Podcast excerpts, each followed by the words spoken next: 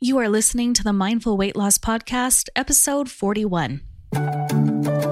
It's time to look at weight loss in a whole new way. Instead of focusing on calories in, calories out, you'll learn how to use your brain to transform your body and heal your relationship with food. If you're ready to lose your weight for the last time, you're in the right place. Because it's more than what you eat, it's who you are when you're eating. This is the Mindful Weight Loss Podcast. Here's your host, life and weight loss coach, Dr. Michelle Tupman.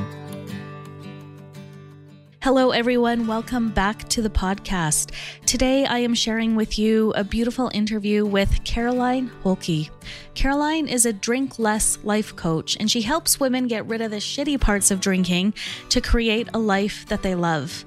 Now, one thing I've definitely noticed working with women who are trying to lose weight, it's that when we struggle with overeating, we often struggle with other ways to buffer emotions as well, including shopping, Netflix, social media, and also alcohol. It just seems so easy to reach for some chips and dip and a glass of wine at the end of a hard day when we're feeling stressed, bored, tired, or just need to escape all of the uncomfortable emotions that pile up on us at the end of the day. And just like we have very specific tools to help us overcome our overeating, there's also tools that we can use to help specifically with the over drinking. And of course, a lot of this all comes down to managing the thoughts and feelings that we have and learning how to process through our emotions and understanding that emotions are never going to kill us that even if they feel uncomfortable in the moment the worst that ever that is going to happen with them is that we're going to feel uncomfortable. It's nothing more than that. And so the deeper work of both overeating and over drinking alcohol is really improving that relationship with yourself, making a safe space for you to really live your emotional life without having to turn to these external things to anesthetize them away for you. And so in addition to talking about that, we're going to talk about actual practical, concrete tips that you can put in place in your life to help stop over drinking now. So, without any further ado, here is the interview with Caroline Holke. Caroline, welcome to the Mindful Weight Loss Podcast. Thank you so much. I'm happy to be here. I am so excited to have you here because although this podcast focuses on weight loss, what we find so often is that women who struggle with overeating struggle with over drinking as well. And that is your specialty when it comes to coaching. Yes, it is. And I find yes. the same thing. I've got some clients that are struggling with overeating, even though they came to me for over drinking. Yes right? And mm-hmm. i'm sure as this conversation goes we're going to we're going to get to the reasons why we see you know women struggling with both. But before we get there let us hear about your journey. How did you become a coach that specializes in drinking? Yeah thank you. So my journey is probably pretty typical certainly of my clients anyway that my life looked great on paper I had a, I was working in corporate America. I was in global marketing, um, flying all over the world and meeting with people, doing all this fun strategy stuff, and married with two kids, great job, great house, great family, all that kind of good stuff. But I knew that even though I didn't technically have a problem with drinking, I had a problem. I had a problem with drinking in terms of I didn't like feeling like I was driving with the emergency brake on most days. Mm-hmm. You know, I wasn't, I certainly wasn't living underneath a bridge with uh, um, drinking out of a paper bag or anything like that. But I knew that I wasn't operating at my full potential. Mm-hmm. And mm-hmm. I really started examining that once I realized that it wasn't binary, meaning that it, there was something in between the abstinence only model and mm-hmm kind of feeling like I wasn't at my doing, I don't know, operating at my best, I would say.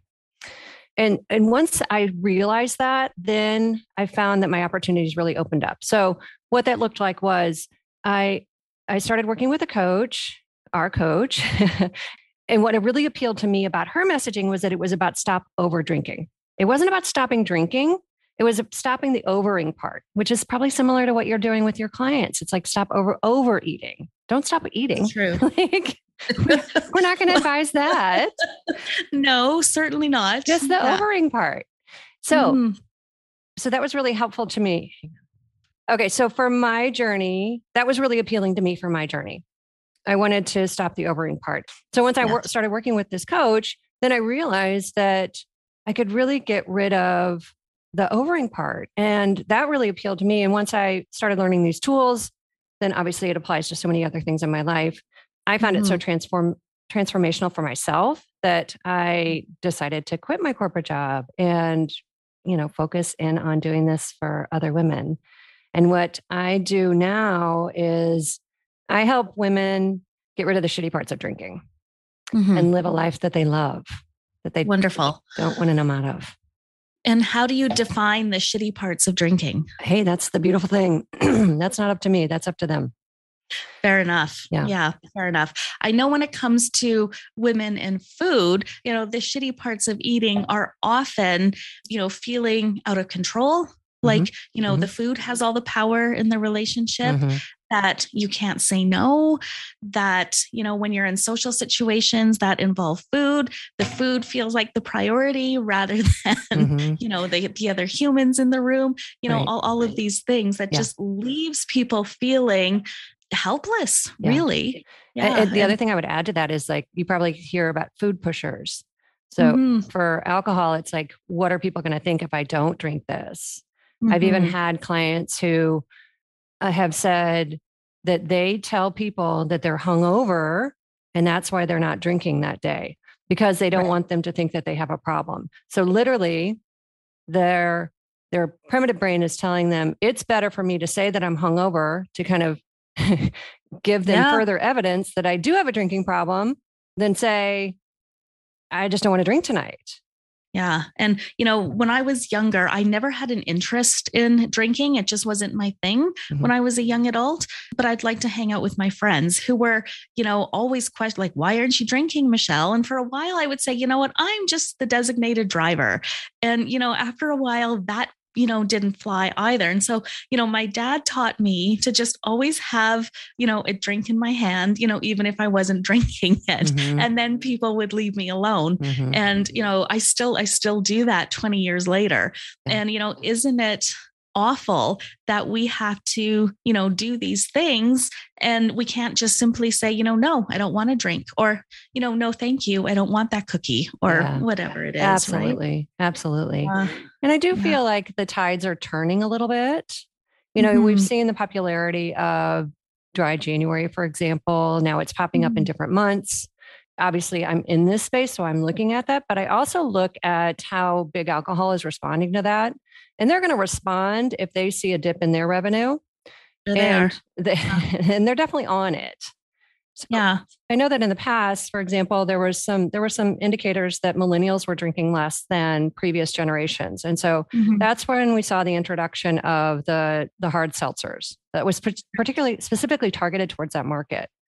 So you know they see they're watching trends and they're reacting to it. You know from me from my per- my perspective i'm seeing that as you know that there it's more than just the the universe that i'm living in. It's not just my echo chamber for example yeah, no, for sure. And I mean, certainly we see this with food too, mm-hmm. right? I mean, the, the food industry deliberately engineers food to be hyper palatable and mm-hmm. extra delicious for us. And of course, big alcohol is going to do the same thing. I mean, you can't drive around town without seeing a billboard advertising, you know, beer or, you know, whatever. And these advertisements these days seem to be focused on that millennial sort of age group. Like mm-hmm. I I, I live up in northern Canada and we'll often see, you know, beer commercials of like young people sitting around the campfire, you know, with the like you know the sporty jeep in the background and, right, right, and, and right. things like this. So i mean that definitely sends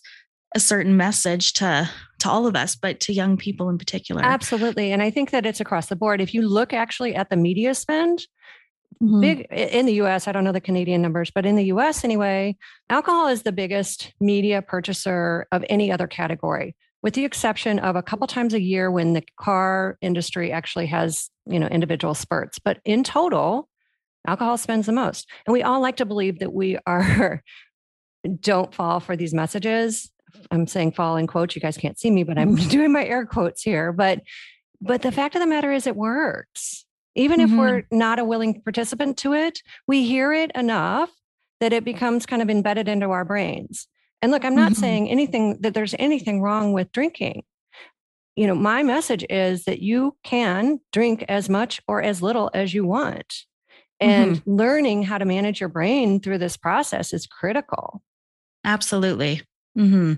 And so, when a client who has struggled with over drinking comes to you, what has their journey typically looked like up until the point they they come to you? Yeah, the journey is typically um, they start off with creating their own rules. So that could look like I'm only going to have two drinks. You know, I'm only going to drink on the weekend, or I'm only going to have two drinks, or you know, sometimes I know that I went through a phase where I was only going to drink scotch because I didn't like scotch. So that was going to be a natural limiter for me. Mm-hmm. And, you know, all sorts of things. Those rules typically do not work because they are not they're not utilizing their prefrontal cortex. They're not using their brain, sorry, mm-hmm. but they're not using the tools that to the most effective way. So, what I do with my clients is we create a plan. So, we plan out 24 hours in advance because we're using our prefrontal cortex. The mm-hmm. prefrontal mm-hmm. cortex is the part of the brain that is that makes us human. That's our executive brain. That's got all of our hopes and dreams in it. So mm-hmm. when we plan out 24 hours in advance, we are planning for our long-term benefits so that we can achieve the goals we want. Mm-hmm. And then what happens is in the moment, your primitive brain, which is wired to, to conserve energy, to mm-hmm. seek pleasure, to avoid pain, that's mm. going to start chirping at you. And that's going to say, oh, come on. Can't we just start tomorrow? Or you deserve this and all this kind of stuff. Right. So it's important to have the plan in place. And what I say to my clients is we want to you want to talk to yourself more than you listen to your excuses. Mm-hmm. Yeah, I, I love that. It's exactly the same with food. You mm-hmm. know, when women mm-hmm. come to me, they have all the rules, yep. all the rules that the diet industry has instilled in them. The, you know, don't eat fat, don't eat carbs, mm-hmm. don't don't eat after 8 p.m all, all whatever all of these rules they, they they come with and they're absolutely miserable and we do the same thing with food we do the 24 hour plan and we decide ahead of time what we're going to eat for all of the reasons that um, right. that that you just talked about right. and certainly in our programs we do the same with alcohol as well but there is often you know the question always comes up is you know is is moderation better or is abstinence better and this obviously isn't a conversation that we have with food because as you mentioned earlier we can't abstain yeah you know yeah. we, we we we need the nourishment um, and most of the programs out there not all but most of the programs out there that um, that deal with over drinking seem to promote abstinence um, over over anything else. Do you have any thoughts on? Yeah, on I do. I have a lot of thoughts on that. Yeah, I'm um, sure. I think that I think that's what's beautiful about this space is that it's not an abstinence only model. And mm-hmm. that's how, you know, when you asked me in the beginning, what what are the shitty parts of drinking? That's up to the individual. So mm-hmm. a lot of quite a few of my clients just say, I want to be able to know that I can trust myself in order to go out to dinner with my friends and have two drinks and that's it. And mm-hmm. not feel the deprivation and not feel any of that, any of the stuff that comes up after those that second drink. Right. You know, there are some clients that are like, I'm done with it. I've tried this a million times and I want to just kind of put this to bed. I want to stop the mental chatter. So mm-hmm.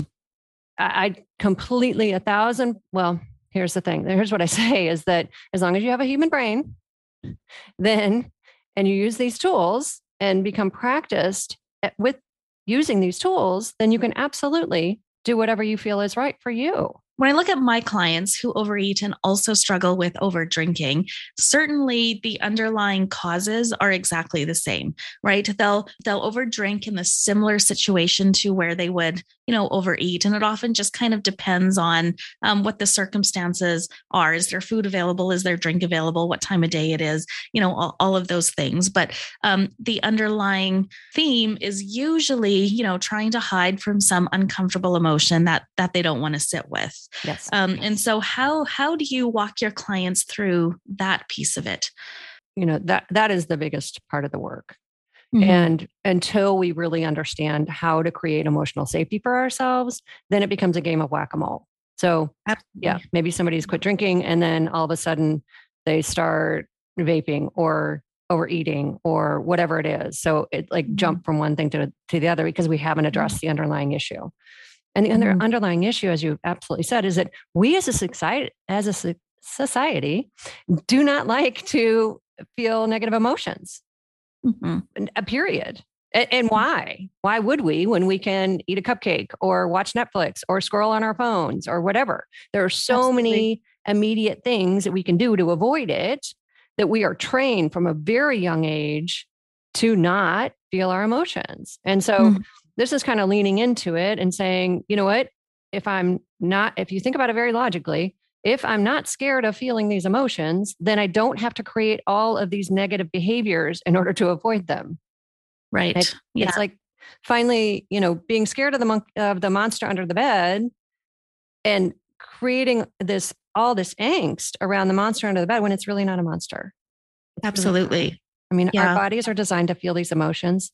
We've lived through 100% of the negative ones that, that have we've been given and yet when you think about again all of the negative um, negative behaviors mm-hmm. that we mm-hmm. create in order to avoid them mm-hmm. that if we can just you know the the straightest path is right through it somebody said, I can't remember who said it, but somebody said the best way around is through or yeah. something like yeah. this. I, yeah. I, I forget how it how it went, but absolutely true. And certainly this is the biggest and most difficult work when it comes to overeating. Mm-hmm. And a lot of the times we find also that overeating in the face of uncomfortable emotions becomes habitual right and that that primitive brain reaches for food before you've even become aware that there's an emotion mm-hmm. right coming um, and and so a lot of the work that we do with food and i'm sure this is true with alcohol as well is managing the urges that come up for yes. For, yes. for food or drinks.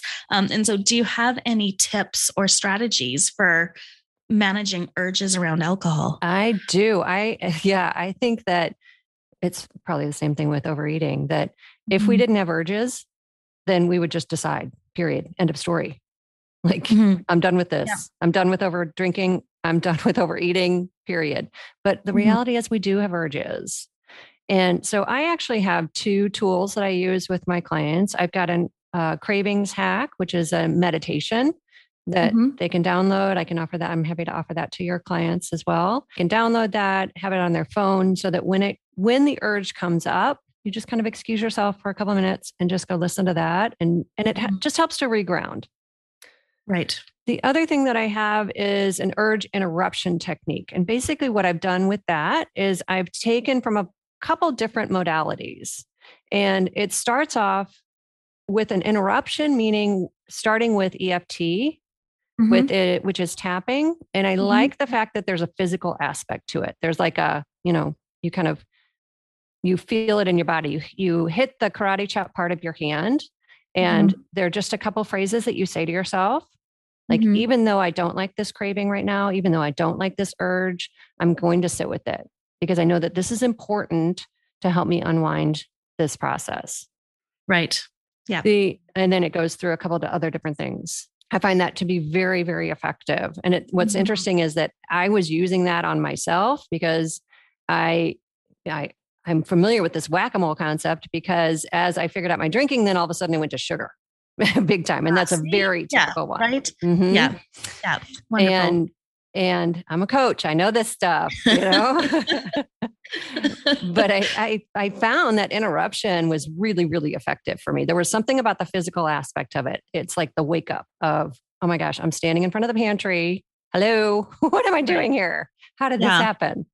Yeah. So that those two things I, I find helpful. The other, the third thing I would say is just from a mind management standpoint is that you actually what we're seeking is that dopamine hit from the food or from the alcohol, whatever it is, and you Absolutely. actually do get a dopamine hit by achieving a goal.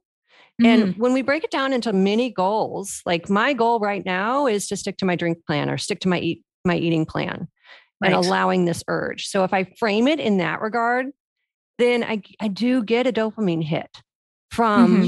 allowing that urge.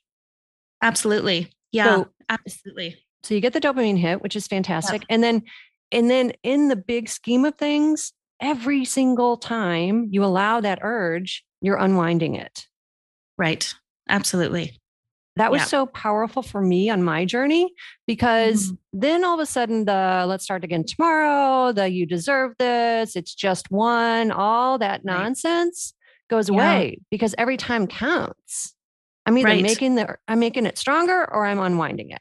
What do I want to do? Exactly. And I love that idea of using tapping to to pause with your urges as well. Um, tapping was something I only recently learned about, and I actually had um, an energy practitioner who who does tapping on the podcast um, a, f- a few weeks ago, and it was so exciting for me that I brought her into my coaching, you know, program to teach my clients um, how to do it, and it has been profoundly effective for for all of us. So I love that tool, and I I agree that the physical aspect is is important. And Mm-hmm. you know we we often talk about this concept of allowing urges and you know what that means. And um, it's very difficult for people to to to understand that as a concept right? Because we're we're taught what the diet industry anyway teaches us is that you have to resist your urges. Mhm, you have mhm. to you know distract yourself and and and and the other things. And this is a really big reason why diets often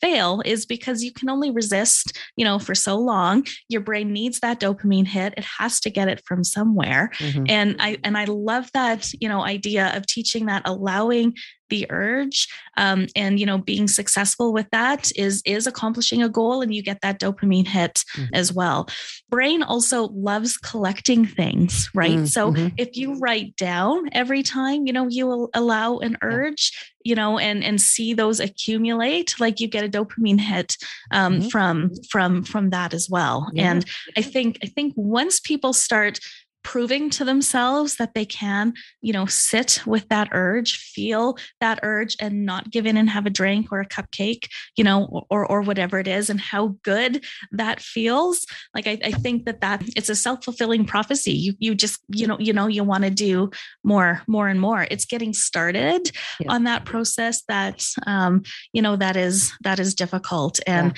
um, i'm sure that this happens with people who overdrink as well but in people who who overeat the rules come right on back right? And as soon as those diet rules enter the brain like it, that's that's kind of it. That's um, that's the end.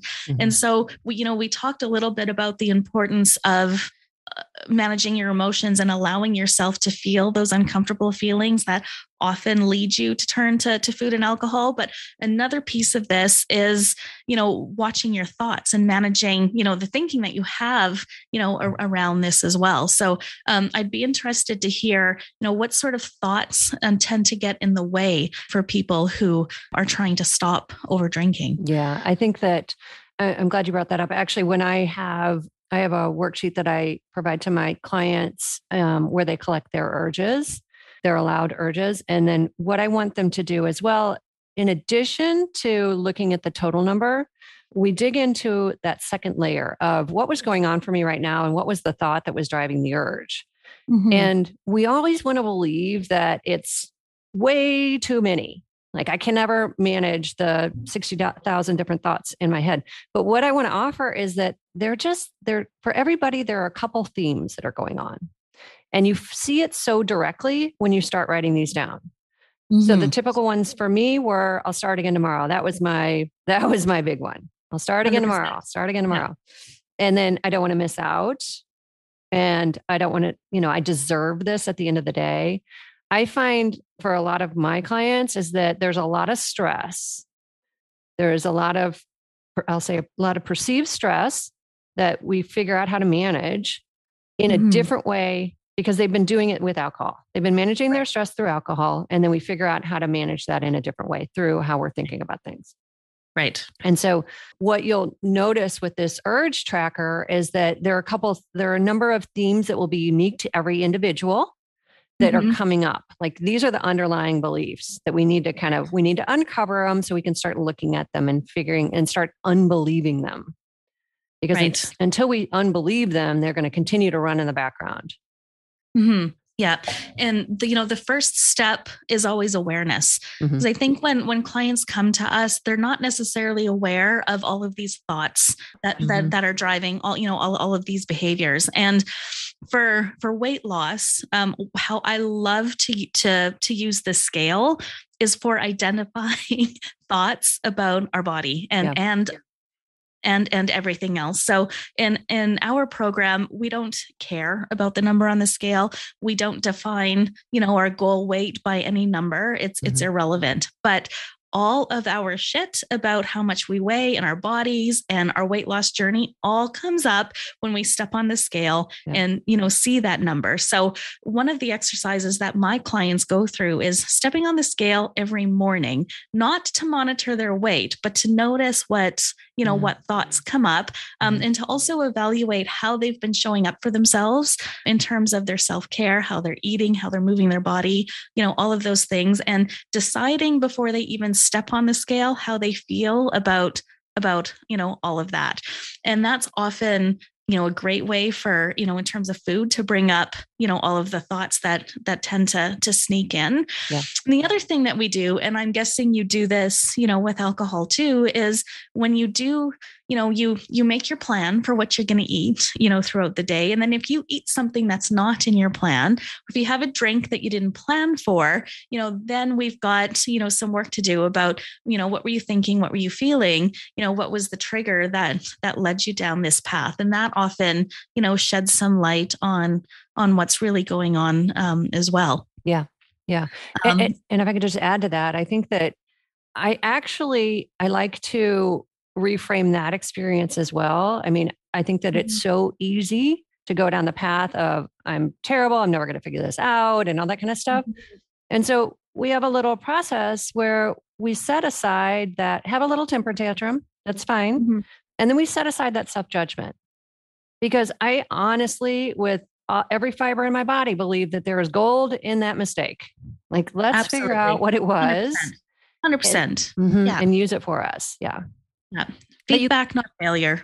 Yeah, absolutely. But you can't yeah. access it when you've got self judgment. Absolutely. There's like this yeah. armor that comes down and it's like, forget it. I'm not looking at that. And and it mm-hmm. makes sense when you know you're going to beat yourself up, up when you look at it. Right. So when we can set that aside and realize, you know, it's the most valuable information we can get. Way, you know, I, I'd mm-hmm. love to tell you that I've got all the answers. I don't have the, all the answers. The answers mm-hmm. are, are what has happened in your life. Absolutely. Right. And I think that self judgment piece is so important to address, right? Because we, you know, there's, there's that emotional piece and that, you know, needing to learn the skill of sitting with your uncomfortable emotions. You got to, you know, figure out, you know, the thoughts that are coming in um, to sabotage you. And then you've also got to deal with the self judgment because we all have it, you know, whether we overdrink or overeat or, you know, whatever it is, I think the self judgment is part um, of being human. And it's really challenging to set that aside and bring in some self compassion and, you know, approach all of this with a little bit of of curiosity and and asking yourself that question it's like well okay you know i had this drink that i didn't I didn't really intend to. What can I learn from it? Mm-hmm. Right. Mm-hmm. Um, and I think I think that's why coaching is so important because without you know somebody there to guide you through um, that piece, I'm guessing a lot of us just let that self judgment piece rule rule the roost, and we don't really get past that. Oh, absolutely. And that's where you find people that have been struggling with this for year year after year after year after year because they don't mm-hmm. want to go to that place of really investigating because they feel like it's necessary to beat themselves up. and that that will mm-hmm. make them stronger that will make them change and there's mm-hmm. so there's so much research now that shows that self-compassion is a much more effective way to create change Oh, a hundred percent, right? Like there's there's this cliche phrase in the phrase in the weight loss world: you can't hate yourself thin, mm-hmm. and it's true. Mm-hmm. it's mm-hmm. true, and and you you can't hate yourself through you know drinking less either. Any change, for sure. yeah, yeah, yeah. any any change all. Um, you know, just to pivot the conversation a little bit, we we use the term over drinking, and how does that? How do you differentiate that from um, alcoholism? And is there a difference? So, uh, yeah, I do not work with alcoholics. Okay. What's interesting with, and, and actually, they don't even use that phrase anymore. They use mm-hmm. alcohol use disorder. Sure. So, yeah. which I think is is I'm happy that they've switched that because alcoholism says that there's some, something wrong with the individual versus Agreed. with the yeah. the substance itself. So I don't work with people that have technically an alcohol use disorder because mm-hmm. in those cases, rehab or an abstinence only model is more appropriate right. and they need more intervention, I would say. So mm-hmm. I work with people who are kind of in this gray area of drinking where mm-hmm. They're just not liking the results that it's getting for them. Mm-hmm. So, so it's going to be uh, in terms of how many drinks or anything like that. That is not, that's going to be up to them on how sure. they determine what that looks like in their life. Because I, I mean, I even know with my clients right now, some of them, it's across the spectrum in terms of how much they're drinking and right. and what goals they want to achieve. So sure.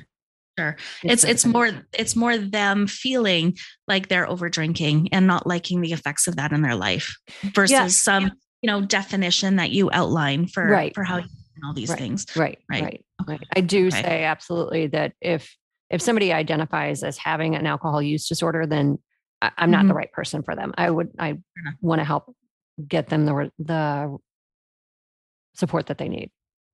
Absolutely. And it's the same in my world as well. If somebody has an eating like a, um, a diagnosed eating disorder, mm. you know, versus disordered eating, which mm-hmm. is something a little bit different, um, I tend to refer those off to um, to other other professionals as well, for sure. I think that's an important um, distinction to make because I find that when women come to me, it's because they've tried literally everything else and they're frustrated. And, you know, this thing called coaching might like that's the last thing that they that that they haven't tried and I and I'm wondering if this comes out in your world as well. But um, I often do a fairly comprehensive intake process because lots of women who struggle with overeating have you know history of you know big T traumas and um, you know other things that they haven't necessarily um, spoken of um, mm-hmm. elsewhere mm-hmm. in their life. And mm-hmm. you know that's another instance where I think that you know that person might might be best referred off to yeah. you know to to to a healthcare professional or mental health care professional um, before they come before they come work with me. Yeah. Um, and is is that something that you see underlying over drinking as well? Um, I think that there's probably a connection. I I know that I've got a number of clients that are working with me at the same time they're working with a therapist. Sure. So yeah. and that that teamwork effect seems seems to be working pretty well. Mm-hmm. So. Mm-hmm. Yeah, yeah, absolutely. And and I've I've got a couple of clients in that in that same boat as well. Mm-hmm, mm-hmm. And I think it just comes back to how special coaching is and the space that it provides to allow people who overdrink or overeat to explore all of the things that brought them that brought them to this place right and yeah. oftentimes we never know and I find, and I'd be interested to know what your experience is, but I find often clients want to know, like they, they want to know, like, why, why why do i use food differently than than other people? Like how how did this happen? And you know we can talk about the neurobiology behind all of this for sure but um, i find you know people want a reason like they they want a story you know to tell um, to tell about all of this and a lot of the work that we do is kind of letting go of this need to to mm-hmm. understand that piece and to move forward in a different way well yeah for sure i think that coaching is so much uh, about looking forward versus mm-hmm. you know understanding what it is underlying what are the underlying beliefs that are keeping an, us in this repetitive behavior? And then mm-hmm. unbelieving them, moving forward with new ones. One thing Absolutely. that's curious that, that that's interesting though about overeating in particular is that you know normal eating looks like I don't know what is it 75% of the US is is obese is considered mm-hmm. obese. So I mean do you really yeah. want to be a normal eater? Right? Yeah right? No yeah I mean, for sure. um and I don't actually have what those numbers are from an alcohol standpoint. What I do know if I could take this on a little bit of a tangent is that uh, related to the pandemic is that US women, anyway, have reported that their heavy drinking days are up by 41% if we look at the pre pandemic to, you know, during the pandemic. So sure. that's, I mean, that is unbelievable, really, when you think about those right. numbers. So and there's very similar data for um, for mm-hmm. overeating and weight gain over the pandemic um, as well. I actually read a study, and this was this was related to eating, not drinking. The study looked at how people ate before the pandemic, during the first wave of the pandemic, and then kind of after the first wave, where we had a little bit of a break, and you know related a lot of it back to um, a sense of control. So people who felt like they had lost control over their lives over the pandemic tended to turn more, you know, to food to have a sense of control. Mm-hmm. And people who um, still felt like they had some agency over their lives dur- during the pandemic did not. And so it, it would be interesting for me. I, I, would love to know, like, over the whole course of the two years of this pandemic, kind mm-hmm. of how that changed, because I'm sure, I'm sure as it went on and people had you know more restrictions and felt less in control yeah. of of their lives if, if these behaviors um, you know changed a little bit of as well. And then of course you know so many of the things that we would turn to for comfort you know spending time with friends you know going out to do certain activities were all kind of taken away from, from, from us. And so you know a lot of mm-hmm. people had to find new ways to to cope. And what's easy? Food and alcohol right yeah, absolutely. Absolutely. Yeah. yeah. I think that the the drinking because of stress, when they look at the rates of drinking after any sort of catastrophic mm-hmm. event, after 9-11, after Katrina, after, you know, anything like that, then drinking sure. rates go up. Yeah. So it makes sense for sure that people turn to drinking uh, the same way they do overeating during events where they feel like they're out of control and they want that and you know my my clients who overeat and also overdrink and i love it i have one client who refers who refers to it as her witching hour so there's a mm-hmm. specific mm-hmm. time of the day where mm-hmm, mm-hmm. everything kind of comes to a head and she feels very overwhelmed and that's what you know drives her um, to to have a drink and mm-hmm. that absolutely became um, exacerbated during um, you know during the pandemic as right. as it well. Probably got a little earlier and earlier too. I would imagine on yeah. the internet there were all the memes that were going around about you know how to well there, i remember actually t- trader joe's had a they had an, an exhibit an exhibit no they had a display right around going back to school and it was like stock up for back to school mm-hmm. over this huge wine display of course right. you know yeah so yeah and obviously like people pass it around because it's funny and all that stuff but there is a subliminal message in there that you can't deal with your children and homeschooling your children unless you're drinking. Yeah. Yeah. I mean and and and yeah. we are willing participants in that. Yeah. And is that truly when you think about it from that standpoint is that really what you want to sign up for? Yeah. You know Absolutely. in the moment it's just i want to get through this. Mm-hmm. and here's a an immediate tool that I can utilize. But long term, you know, I want something different for my life. Yeah. And so absolutely. we we kind of explore some of those things and absolutely. piece apart what are the societal messages that we get because mm-hmm. it's alcohol is very much of our culture. Yeah. And I I wonder like this might actually be a difference between overeating and overdrinking is that there is definitely a stigma attached to women who live in in bigger bodies right? There's there's there's this weight bias um, that mm-hmm. exists. And i wonder how how people feel the world looks at them if they overdrink because I, you know, I, I just look at how how the people in my in my in my professional circles, even in the hospital, will you know, we'll talk about drinking, and it's almost a source of pride, Mhm. you know, Mhm. and you know Mhm. that that's certainly not something that we see, you know, in women who struggle with overeating. There's there's lots of shame there, and I imagine there is shame in over drinking um, as well when you're when you're not comfortable with the amount that you're drinking but is there Yeah. shame that comes from and stigma that comes from you know outside as well Um, I think that's a really interesting distinction between the two because you know you kind of wear your weight and so it's Mhm. visible to everybody Mhm. i do feel like the shame is the same or Mhm. there's similar shame because it's the inner knowing of Mm. something's wrong Mhm. i don't like what's happening. And it's still and it butts up against what society is saying which is everybody should drink Mhm. and you should be having a good time which i think that a lot of people do have a good time in the moment but if we pull out and consider the whole picture yeah then you know it, waking up at three o'clock in the morning and having this racing mind that's saying oh yeah did i say something wrong last night Right. or you know the next morning when your kids say something to you and you're like i don't really remember that yeah or making bad food choices you know that next day because you're trying to feel better. Right. And then you hit the five o'clock witching hour and you need a drink in order to feel better because you drank the night before. Right. Really? Yeah. yeah. So it becomes a cycle. But I, I do feel like the shame is there. It's like Mhm. everybody else is doing it and they're fine. Something's it's not working fine for me but i can't really admit that because if i admit that then i have to go sit in a church basement yeah and you know and it's abstinence only and then i've really got a problem right but there is hope and that's that is the message that i really want to provide to everyone that i talk to is like Mhm. if you're not liking the results you're getting there are options there are There options. definitely are options Yeah, absolutely.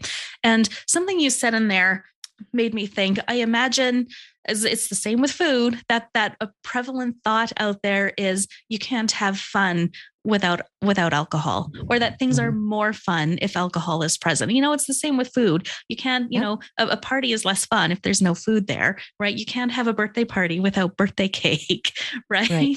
And it's it's like I we just went through this with with my husband. Like he can't watch the Super Bowl, you know, without a beer and a plate of nachos. It's just not as Mhm, fun, mhm. right? And Mhm. so, you know, how do you how do you coach people through this this idea that, you know, alcohol means fun? Right right. That is um it is such a prevailing belief absolutely. And and we explore different things like does it really matter what's in your glass? Really and truly if you think about that. Yeah. does it matter?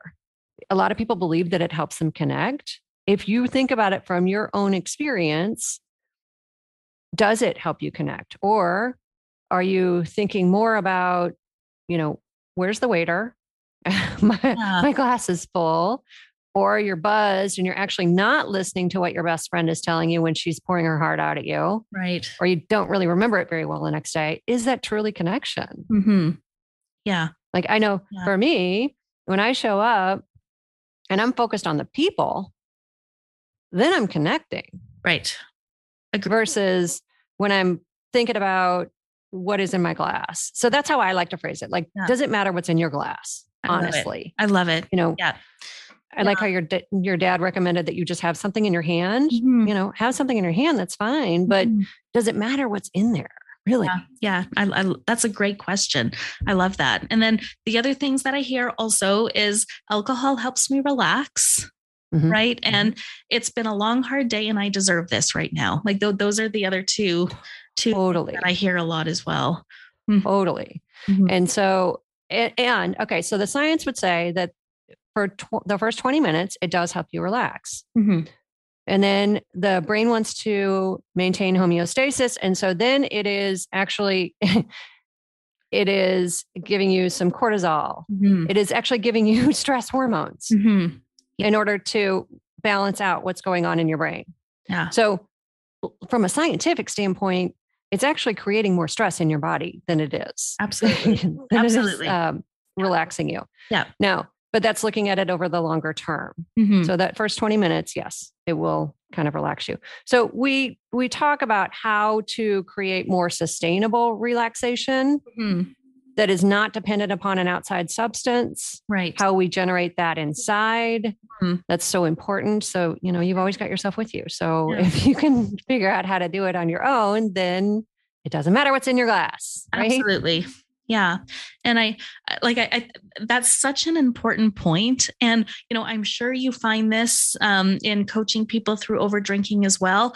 But when we coach through overeating, everything in life gets better, right? We solve the Mhm. overeating, but because we have to teach people to manage their emotions, you know, to manage their minds, to, you know, exchange that self judgment for self compassion, we teach them how to find joy in places other than you know food and alcohol um, we we teach them how to relax and manage stress in a different way and then their whole lives just become ama- amazing and it just goes to show like why you know some of the more traditional programs for overeating and over drinking you know just don't work because they don't address the bigger the whole person in which the over drinking or the the overeating occurs Right. I think right, like that that right. is the magic of coaching.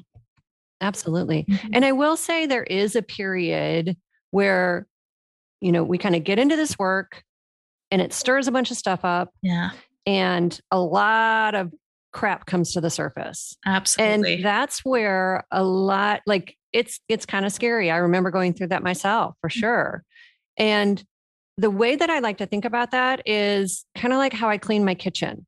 Like when I'm doing a deep clean of the kitchen, it gets really messy before it gets cleaned up. Like Ah, we pull yeah. all the stuff out of the fridge and all this. I mean, it, it's a disaster. It looks like a bomb has gone off in there. Mhm. But it's important Mhm. because we need to look at all that stuff and make sure that we're keeping the stuff that we want to keep. I like that analogy because that's really what we're doing with the thoughts in our brain. Mhm. We're pulling them out. Like, is it true? Do I want to keep the thought that I can only have fun when I'm drinking? Right. Because if I believe that, then yeah, I can resist it for a little while with willpower, but I'm gonna I'm definitely getting back on that on, Absolutely. on that hamster wheel. Absolutely. No are. question. Yeah.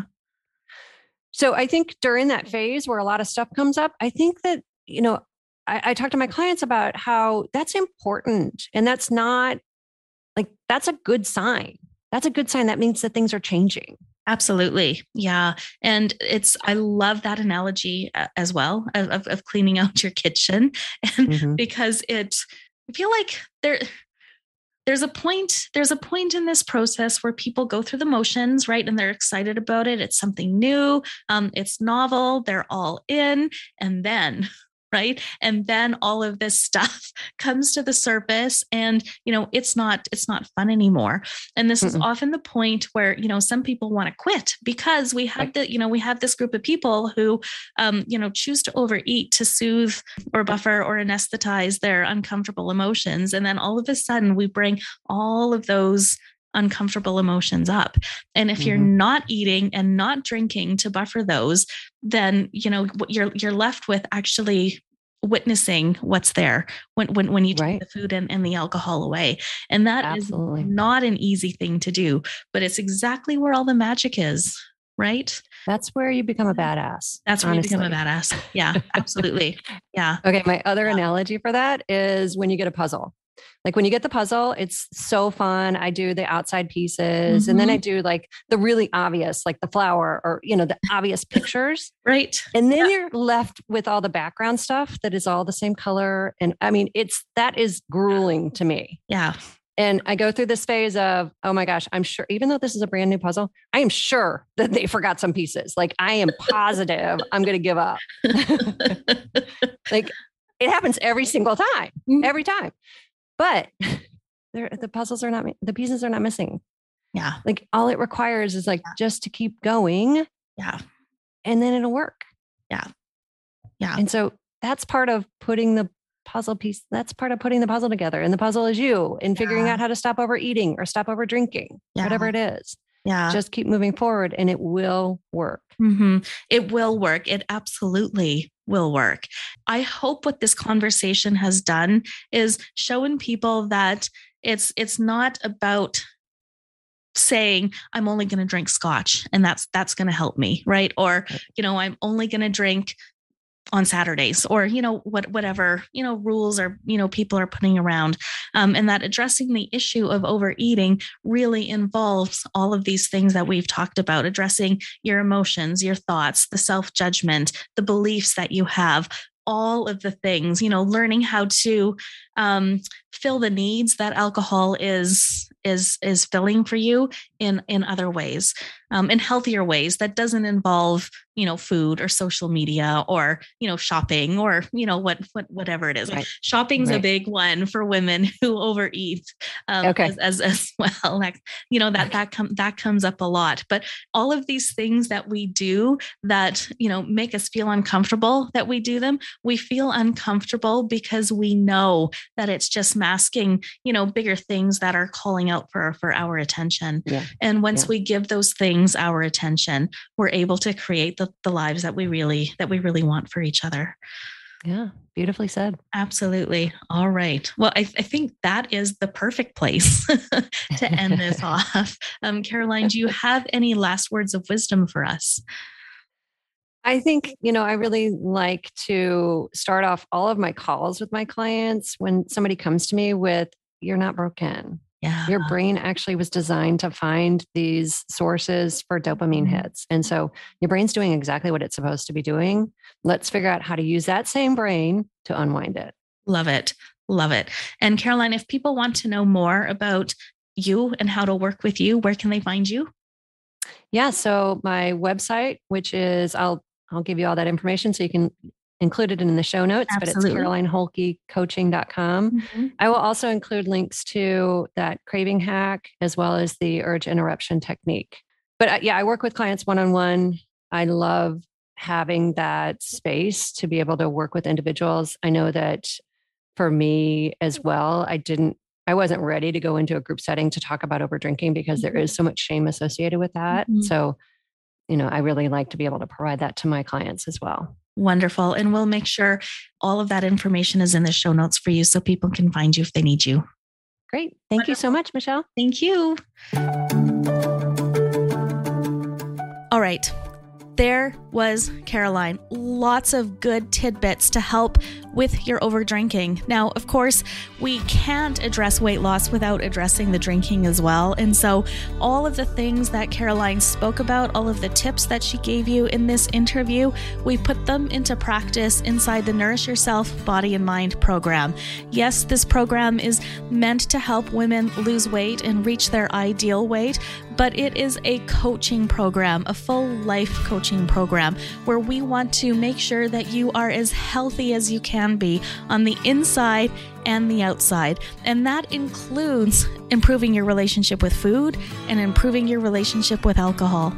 So, if this is something that you need a little help and guidance with, we've got everything you need. Come check us out at www.nourishyourselfbodyandmind.com and I look forward to talking to you again next week.